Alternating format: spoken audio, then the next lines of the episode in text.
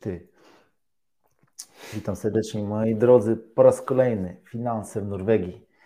Dzisiaj z nami jest jak zwykle nasz ekspert, ziomek od kredytów, czyli Paweł Leksan. Pawle, przywitaj się grzecznie z naszymi słuchaczami. Cześć, cześć. No i po drugiej stronie mamy jak zwykle naszego eksperta, ziomka od ubezpieczeń, Michała Kurczkowskiego.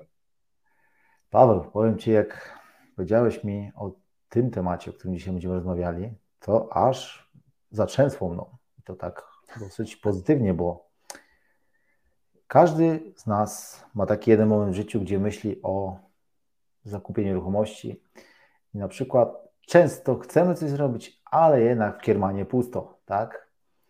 E, kredyt hipoteczny bez wkładu własnego lub kiedy tego wkładu jest w ogóle zupełnie mało. To jest właśnie ten temat na dzisiejszy podcast. Co w ogóle możemy zrobić? Jakie są nasze opcje?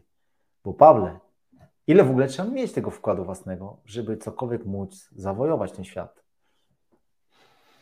No właśnie, kurczę, z tym wojowaniem to cały czas nas trochę zatrzymują, bo to co chwilę jakieś, jakieś nowe prawo, nowe zmiany dokręcają śrubę.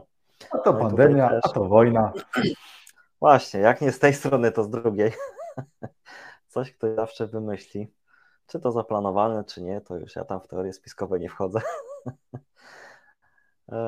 ale, ale tutaj mamy, jednak jest takie spore ograniczenie, jeżeli chodzi o ten wkład własny, bo banki mają ten bully launch forskrift, tak, jakby takie, mhm. takie nadgórne prawo, które w zasadzie można powiedzieć zabrania im bez jakiejś bardzo wyjątkowych sytuacji pożyczać większą kwotę niż 85% z wartości nieruchomości.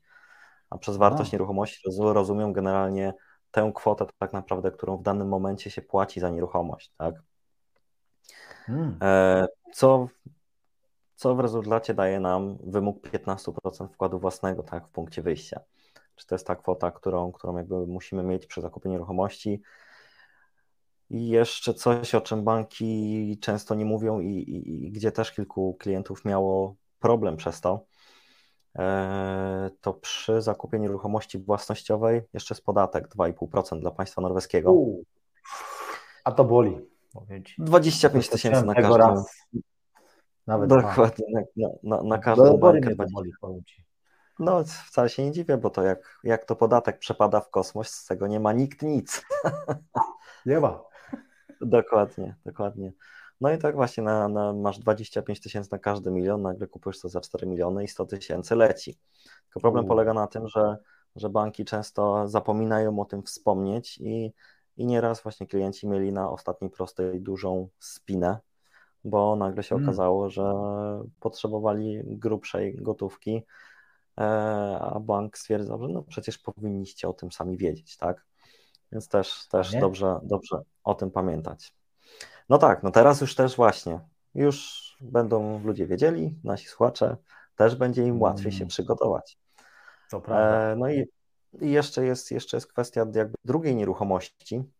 Mhm. Jeżeli ktoś kupuje swoje drugie mieszkanie, to dotychczas, e, albo przynajmniej przez ostatnie dwa lata, była taka sytuacja, gdzie e, potrzebne było 40% wkładu własnego na, to drugie, na tą drugą nieruchomość w mm. okolicach Oslo i 30 poza Oslo. Teraz na szczęście się to trochę zmieniło. Czyli tak, nadal trzeba 40% mieć w okolicach Oslo, ale już poza Oslo tylko 15%, nawet na drugą nieruchomość, więc e, odrobinę łatwiej jest w te nieruchomości inwestować w momencie, kiedy już mamy też swoją nieruchomość, tak? E, hmm. No i drugą rzeczą jest to, że jakby też nie musimy koniecznie mieć gotówki, możemy wziąć w zastaw swoją pierwszą nieruchomość, także też, też są jakieś opcje. A powiedz mi taką rzecz, czy wyłącznie nasze pieniądze mogą być właśnie tym wkładem własnym? No właśnie na szczęście nie. Na szczęście mamy kilka opcji, ale jakby przede wszystkim taką e, prawie zawsze będzie to albo jakaś forma gotówki, albo jakaś forma zastawu w innej nieruchomości, tak? I zastaw innej. Wiesz co, jakbyś kurczę dał je do zamknięcia e, w banku do jakiejś szufladki, pewnie by nawet przyjęli. No na przykład jakbym miał drogocenne zegarki warte 500 tysięcy koron, czy coś takiego można zastawić? No wiesz co, myślę, że jakby się znalazło dobry bank, dobrą osobę, to, to, to pewnie by się coś tam dało pokombinować, chociaż nie miałem jeszcze takiej sytuacji. Natomiast e, przynajmniej w teorii e, jest możliwość zastawiania tak jakby gotówki, w takim sensie, że e, można powiedzieć, że właśnie branie jakiejś tam wartości w obecnej mhm. nieruchomości, nawet nie naszej, tylko czyjejś, to jest trochę tak jakby trzymanie czyjejś gotówki właśnie w formie tej nieruchomości, tak? Także mhm. całkiem możliwe, że jeżeli byłyby to powiedzmy solidne rzeczy, solidne obiekty, które szanse na stratę wartości, gdzie szansa mhm. na stratę wartości tych rzeczy jest prawie to jest szansa, że dałoby się to zrobić, tak? Tylko nawet mhm. w przypadku właśnie gotówki, jeżeli bank musi mieć jakieś zabezpieczenie, to, e, to musi tą gotówkę, jakby oni ją blokują wtedy na koncie, tak? Mhm. Także, mhm. także podejrzewam, że ewentualnie z jakimiś przedmiotami wartościowymi pewnie też musieliby je mieć u siebie fizycznie, tak? A czy coś takiego jak skrytki bankowe dalej funkcjonuje? Kurczę, nie jestem szczerze mówiąc pewien. Ale temat, jest... temat rozwojowy do sprawdzenia. Powiedz mi Paweł, bo też taka rzecz mnie nurtowała zawsze. Jak w ogóle policzyć, ile dokładnie potrzebujemy na zakup wybrania nieruchomości? Bo to chyba jest chyba największa zmora każdego z Twoich klientów. Ile, how much Dokładnie. is the fish? Ile, ile muszę mieć, tak? Dokładnie. Nie, nie, kupujemy ryby, tylko staramy się kupić od razu wędkę. nie, zawsze nie, zawsze, nie zawsze jest łatwo, ale próbujemy. E, znaczy wiesz co, tak e, najprościej chyba powiedzieć, że po prostu potrzebujemy przy tych 15% to 150 tysięcy na każdy milion, mhm. czyli przy 4 milionach masz 4 razy 150 tysięcy, czyli masz nagle 700 tysięcy, 600. Mhm. E, lub 175 tysięcy, jeżeli to jest nieruchomość własnościowa. Mhm. Na 175 tysięcy na każdy milion. No i znowu, jeżeli tam będzie to 4 miliony, no to 175 razy 4 i masz 700 tysięcy nagle. Kurde, to już grubsza matematyka, też... powiem Ci. Ja to do 10 tylko miałem liczyć. 1 milion, 2 miliony, 3 miliony. Grubsze kwoty. E, a z kolei jakby od, od, odwracając, odwracając to, to, to działanie, to najłatwiej jest wziąć tę kwotę, którą mamy w tym momencie jakby dostępną dla nas i zamiast mnożyć przez 15%, to dzielimy przez 15%. Czyli właśnie jak weźmiemy sobie 600 mm. tysięcy na kalkulatorze, podzielimy przez 15%, no to on nam wypluje 4 miliony, tak? E, także, także w ten sposób możemy łatw, łatwo obliczyć, na ile możemy sobie pozwolić, mając w danym miesiącu taką i taką kwotę dostępną, a na przykład za dwa miesiące trochę wkład własny nam się zwiększy, no zwiększy nam się też budżet zakupowy, tak? A powiedz mi, że jest w ogóle jakakolwiek szansa, żebym dostał kredyt hipoteczny bez wkładu własnego. Powiedzmy, życie mnie przetargało, nie mam kasy teraz, a chciałbym coś jednak zrobić. Mhm. Na znaczy, poza wzięciem, poza wzięciem tego, tego zastawu w czyjejś nieruchomości, e, to faktycznie jest, jest trochę ciężko, tak? Właśnie przez to, że ten, ten bulion Foshcliffs nas cały czas w jakimś sensie blokuje. Mhm. Więc można powiedzieć, że e, zawsze będziemy potrzebowali albo, albo nieruchomości w zastawie, albo powiedzmy gotówki, tak? E, jakby można powiedzieć, zwłaszcza ten zastaw z jednej strony dla Polaków nie jest dostępny, ale, ale coraz więcej osób się na to otwiera, bo jakby też ludzie nie do końca może rozumieją, nawet może Polacy w jakimś sensie mają kompleks czasami na tym punkcie, że e, prawie wszyscy Norwegowie jednak tą nieruchomość mają, tak? Ale ja cały czas mhm. powtarzam, że jakby to nie jest tak, że Norwegowie potrafią oszczędzać pieniądze, bo wielu bardzo z nich nie do końca potrafi, potrafi oszczędzać pieniądze, tak? Najczęściej, tak przynajmniej no, moje doświadczenie na to wskazuje, że Polacy są w tym tak naprawdę dużo lepsi. E, natomiast chodzi, chodzi głównie o to, że ktoś, kto e, powiedzmy młody student, albo już skończył studia, właśnie dostał pierwszą pracę, e, mhm. ma jakąś tam, jakiś kontrakt z, mhm. z konkretną kwotą, to mimo tego, że nie ma żadnego wkładu własnego, to on może przy pomocy swojego taty, na przykład, który ma nieruchomość częściowo mhm. spłaconą, kupić od razu nieruchomość z marszu, tak?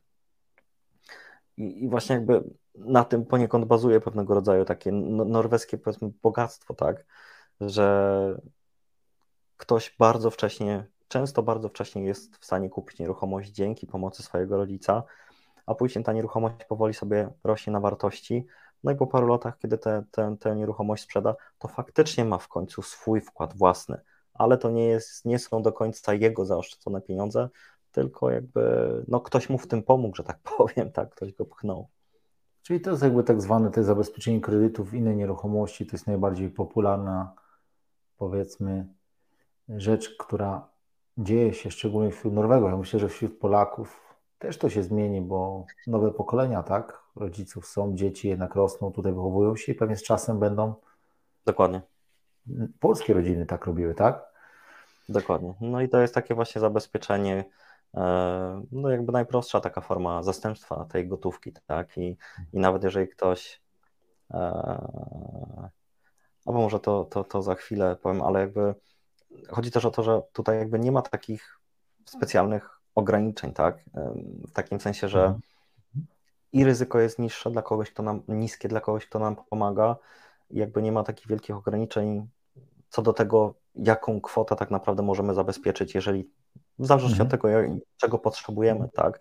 Gdzieś tam banki wychodzą z takiego założenia, nie jestem pewien, czy to ma bazę w etyce, czy, czy w prawie norweskim, ale wychodzą z założenia, że jakby takim główną rzeczą, która powiedzmy może w jakimś sensie blokuje ten proces, kiedy już znajdziemy kogoś, jest to, że to jednak powinna być według nich osoba dla nas bliska, albo taki bliski mhm. przyjaciel rodziny, albo mhm. ktoś bezpośrednio z rodziny, bo oni jakby wychodzą z założenia, że nie może to być tak naprawdę osoba, która weźmie za to jakąś zapłatę, tak? Czyli to jednak musi być taka mhm. osoba, która ufa nam na tyle, jest za nami aż na tyle, żeby, żeby nam pomóc w taki sposób, ponosząc jakieś tam drobne ryzyko, e, nie biorąc za to opłaty, tak? No ale powiedzmy, no ja nie mam tego wkładu, nie mam też nieruchomości do wzięcia w zastaw, czyli nie mam dobrego wujka albo dobrej cioci, ani rodziców. Czy hmm. mam jakieś inne opcje? Czy jest coś innego, co by mi pomogło mimo wszystko, żebym miał tą nieruchomość? Mhm. Znaczy ja jeszcze przede wszystkim bym dalej cisnął na to, żeby w ogóle nie, e, nie odrzucać tej opcji e, brania czyjejś nieruchomości w zastaw. Jakby w Polsce jest to powiedzmy taka gruba sprawa, tak? Tutaj jest to czymś hiperstandardowym, jakby takim dosyć prostym do realizacji, tak? Bo powiedzmy, jeżeli ktoś ma nieruchomość, która jest warta przykładowo 3 miliony koron, milion z tej wartości już spłacił, albo po prostu ta wartość nieruchomości wzrosła i my mhm. przykładowo potrzebujemy 400 tysięcy zastawu, to jeżeli my weźmiemy ten zastaw w czyjejś nieruchomości, bo ktoś się właśnie na to zgodził, to, to tak naprawdę bardzo często jesteśmy w stanie dzięki temu kupić jakąś nieruchomość, a mhm znowuż często kogoś takiego, kto, kto pozwolił nam tą jego nieruchomość wziąć w zastaw, on tego po pierwsze nawet nie podczuje, a po drugie my najprawdopodobniej po jakichś dwóch, trzech latach go z tego zastawu zwolnimy, tak? Więc to też jest tak naprawdę dosyć krótki no okres, jaki, jaki, jaki my potrzebujemy, no bo to dzięki temu, że nasza nieruchomość rośnie na wartości, to jakby każdego miesiąca czy każdego roku potrzebujemy mniejszego zestawu w innej, plus jeszcze oczywiście spłacamy kredyt, tak? Czasami też coś, coś wyremontujemy, poprawimy, dodamy i też w ten sposób budujemy tą wartość, więc, często jesteśmy bardzo szybko w stanie zwolnić kogoś z tej takiej, e, takiej odpowiedzialności, tak? A, a, a ta osoba właśnie, no przynajmniej dopóki nie będzie miała planów sprzedaży nieruchomości w tym czasie takim szacowanym, e, w którym będziemy potrzebowali jej pomocy, no to, to tak naprawdę, no, no tak jak mówię, no w zasadzie tego nie poczuję w żaden sposób, tak? No ale powiedzmy, dobra, ja będę tu Cię męczył, Paweł, żeby nie było za lekko. Nie mam dalej kasy. Nie mogę wziąć tej zestaw nieruchomości przyjaciela czy kogoś z rodziny. No, wszystko zrobiłem, popytałem wszystkich sąsiadów, obcych. I dalej nie. No, czy jest jakaś dla mnie nadzieja, Paweł? Znaczy wiesz co, może jeszcze wspomnę jedną rzecz, zanim znowu bezpośrednio odpowiem. Postaram się w końcu odpowiedzieć na to pytanie. No, e, ja nie można, dzisiaj. Nie można, nie można brać kredytu gotówkowego.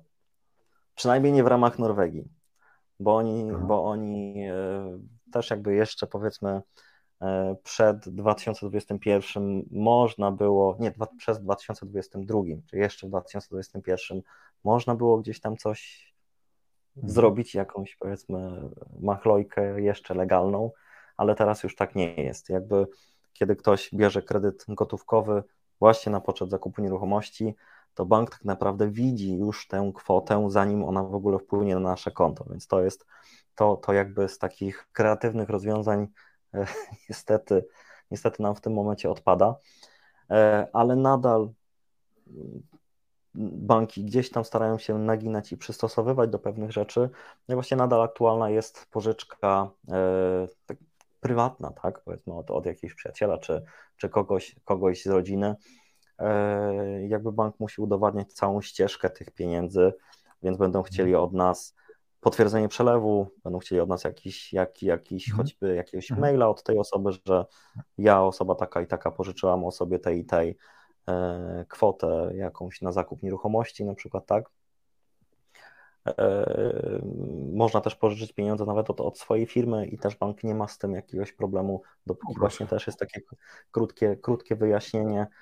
E, może w jakimś sensie taką najprostszą rzeczą e, jest darowizna od rodziców, bo wtedy już w ogóle nie muszą tego rejestrować jako pożyczki, tylko, tylko właśnie jako pełną darowiznę, więc zupełnie nie ma to wtedy wpływu na, na zdolność kredytową i to jakby bez znaczenia, czy rodzice są w Polsce, czy rodzice są w Norwegii, można, można to zrobić, można takie pieniądze przesłać do, e, do Norwegii tak, i wykorzystać je jako, e, jako wkład własny. E, tego właśnie trzeba pamiętać o tym, żeby jednak wszystko było udokumentowane, czyli jakby sam przelew od rodziców i mhm. jakieś potwierdzenie, jakiś mail od nich tak, z informacją, żeby, żeby coś z tym zrobić. No i taką ostatnią rzeczą no to będzie, będzie ten kredyt ewentualnie z komuny. Z komuny. Czyli jest możliwość. No i jest jeszcze ten kredyt z komuny, ten tak zwany start loan, tak? A, jest to możliwość.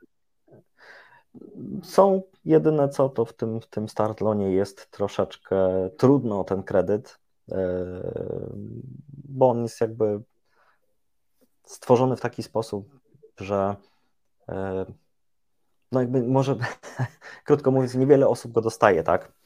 E, I najczęściej i, i, i najczęściej osoby, które sobie w miarę radzą i gdzieś tam są w stanie wygenerować oszczędności same, to są odrzucone, bo bardzo często oni uznają, że jest ktoś, kto jest jeszcze bardziej potrzebujący i, i to on dostaje te pieniądze. A powiedz mi tak, no dobra, to odwrócimy trochę sytuację. A co jeżeli na przykład mam trochę, ale trochę mi zabrakło tych pieniędzy? Mhm. No wiesz, odłożyłem, ale jednak trochę. Tyle. Mhm. No to co wtedy? Też, też często spotykana sytuacja. Ktoś na przykład ma 400 tysięcy, a potrzebuje 600, tak? No i też podobnie ten, ten zestaw powyżej też, też obowiązuje, bo jakby e, też można pożyczyć pieniądze prywatnie, też można mieć darowiznę, też można e, wziąć zabezpieczenie tylko w tej kwocie, której potrzebujemy, na przykład te 200 tysięcy w nieruchomości kogoś. E, no i jeszcze można jakoś starać się powiedzmy dopełnić właśnie ten wkład własny. No i to, mhm. co, to, co widzę, widzę najczęściej, to e, na przykład ludzie starają się wybierać od pracodawcy ferie Pęger dużo wcześniej, tak? Na przykład chcą kupić już teraz w lutym ferie Pęger, powinny być w maju czy w czerwcu, piszą do pracodawcy, czy może wypłacić ferie Pęger już teraz, no i nagle wpada im na konto przykładowo 50 tysięcy, tak? E, to jest jedna, jedna rzecz. Widzę, że u niektórych E, osób są jakieś takie powtarzalne bonusy, nawet jeżeli one nie są bardzo stałe, że konkretnie jest na przykład zawsze 4000 koron, tylko są to jakieś kwoty zmienne, mhm. to też czasami pracodawcy się zdarza, zgadzają na to, żeby wypłacić bonus na przykład za, za najbliższe 10 miesięcy z góry. Więc jakoś, jakoś tam można też w ten sposób y, postarać się w niektórych przypadkach zwiększyć ten swój wkład własny. No i z tym bank na szczęście też nie ma żadnego, żadnego problemu, tak? No i to chyba z tych głównych powiedz, rzeczy to tyle. A powiedz mi taką jedną kwestię. Czy co może kogoś zatrzymać, mimo że ma wkład własny? Bo przypuszczam, że miałeś też takie sytuacje. Zdecydowanie. Co wtedy? E, trochę ich niestety było. Znaczy, taką pierwszą rzeczą, na którą banki zwracają uwagę, to to, ile ma się innych kredytów, tak? Więc jeżeli e, ma się na przykład inny kredyt, kredyt e, hipoteczny i on jest dosyć wysoki, jakby wykorzystuje większość z tego naszego, z tej naszej zdolności kredytowej, no to to będzie taką pierwszą rzeczą, którą, która eliminuje nas, tak? Ewentualnie bardzo wysoki kredyt na samochód też mocno obciąża zdolność kredytową. E, no i banki nadal nie do końca przepadają za kredytami gotówkowymi i kartami mhm. kredytowymi. Jeżeli gdzieś tam tego się nazbiera w sumie mhm. mhm. kwota typu 200 tysięcy albo wyższa, no to zaczynają mocno się czepiać. E. Ale jeżeli ten kredyt był ewentualnie celowy, celowy w jakimś, powiedzmy, dla banku dobrym celu, na przykład na, na zakup materiałów, na remont nieruchomości, no to jest im to dużo łatwiej przełknąć. Tak samo kiedy nie jest to na przykład sześć kredytów, ale tylko jeden, to mhm. też jakby też jakby nie mają wtedy z tym problemu, tak? Natomiast e, gdzieś tam doszukują się właśnie w wielu kartach kredytowych albo w wielu kredytach takiego jakby domniemania, nie wiem, złego zarządzania pieniędzmi, wykorzystywania ich w zły sposób, tak? Także, mm. także bardzo często, jeżeli ktoś faktycznie ma na przykład pięć kart kredytowych i dwa kredyty, to albo te karty U. zupełnie wykasować, albo jak trzeba, to zrobić refinansowanie, żeby mieć tylko jeden kredyt, tak, gdzie wygląda to wtedy trochę, trochę lepiej na tym skatemeldingu, czy na tym wyciągu, który tam bankowi dostarczymy. A powiedz e... mi tak, bo ty wspominałeś o jednej rzeczy, o tym startu, no. o kredycie z komuny, ale czy mogę dostać wkład własny? Bo na przykład. No właśnie, właśnie chciałbym. generalnie, właśnie generalnie, no. Chciałbym właśnie no, ten wkład własny pójść do komuny, poprosić ich o jakoś, wiesz, od nich pożyczkę. I tu od no razu właśnie zadam Ci drugie pytanie, Pawle, tak żeby no. połączyć, żebyś mógł popłynąć już zdrowo. Dobra. Czy Ty w takim razie pomagasz, jeżeli chodzi o startlon? Czy, czy to też należy do Twoich zajęć? Wiesz to właśnie te start, wiesz to te startlony to najczęściej są właśnie takie kredyty, które są udzielane przez e, właśnie na wkład własny, tak? Jakby komuna też tam ma jakiś swój budżet i, i najczęściej, jeżeli tylko mogą uniknąć takiego powiedzmy pełnego finansowania, to, to, to wolą, że tak powiem, wydać na przykład 500 tysięcy na komuś pomóc na wkład własny, niż, niż pomóc mu w zakupie całej nieruchomości i, i powiedzmy w jakimś sensie wydać na przykład 3 miliony koron, tak? Także te start loany najczęściej są właśnie dedykowane na wkład własny i na samym początku o sam wkład własny naj, najłatwiej i najlepiej zapytać, tak? Nie o takie finansowanie całkowite. E, natomiast czasami się zdarza, że ktoś, kto dostanie takie finansowanie na start loan, i tak nie może kupić później nieruchomości.